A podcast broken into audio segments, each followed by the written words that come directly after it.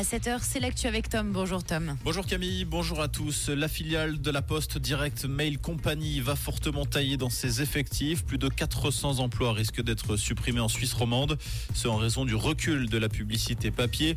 Environ 60 postes seront biffés à Fribourg, près de 150 au Grand Lancy et pas loin de 200 à Bussigny, le centre le plus touché.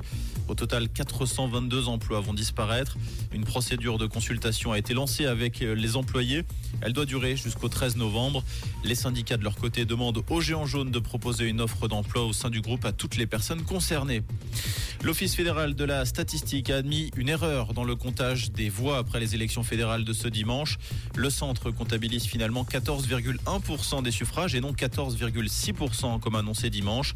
Conséquence de ce nouveau décompte, le PLR reste la troisième force politique du pays derrière l'UDC et le PS. Le centre rétrograde à la quatrième place. Cette erreur de calcul n'a toutefois aucune incidence sur la répartition du nombre de sièges. Le centre reste à 29 sièges à la Chambre du Peuple contre 28 pour le PLR. Une enquête a néanmoins été ouverte par le département fédéral de l'Intérieur. La Suisse a suspendu son aide financière à 11 ONG palestiniennes et israéliennes. Le département fédéral des affaires étrangères dit vouloir s'assurer que les moyens financiers sont utilisés à bon escient. Ces organisations sont actives dans le domaine des droits humains. Une task force mise en place par le Conseil fédéral a été chargée d'effectuer une analyse détaillée des flux financiers liés au programme de coopération au Proche-Orient. Aux États-Unis, 22 personnes ont été abattues dans trois fusillades survenues dans l'État du Maine, dans le nord-est du pays.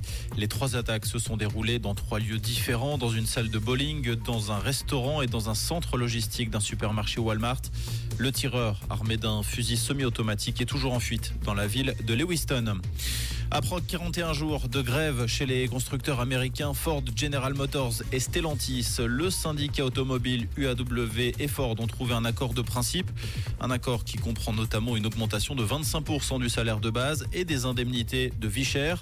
Il doit encore être ratifié par les travailleurs lors d'un vote qui aura lieu dans les semaines à venir. Les employés de Ford vont reprendre le travail. En football, la marche était trop haute pour Young Boys hier face à Manchester City. Au Wangdorf, les Bernois se sont inclinés 3-1 face aux champions en titre.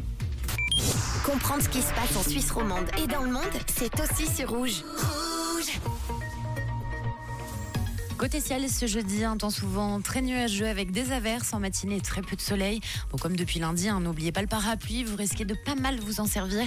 On a 10 degrés à Brou, 11 degrés à Payerne et 13 degrés sur les quais d'Ouchy à Lausanne. Avec beaucoup de vent annoncé sur la région, n'oubliez pas la bonne veste bien chaude hein, pour être au chaud aujourd'hui. Une belle fin de semaine à l'écoute de Rouge.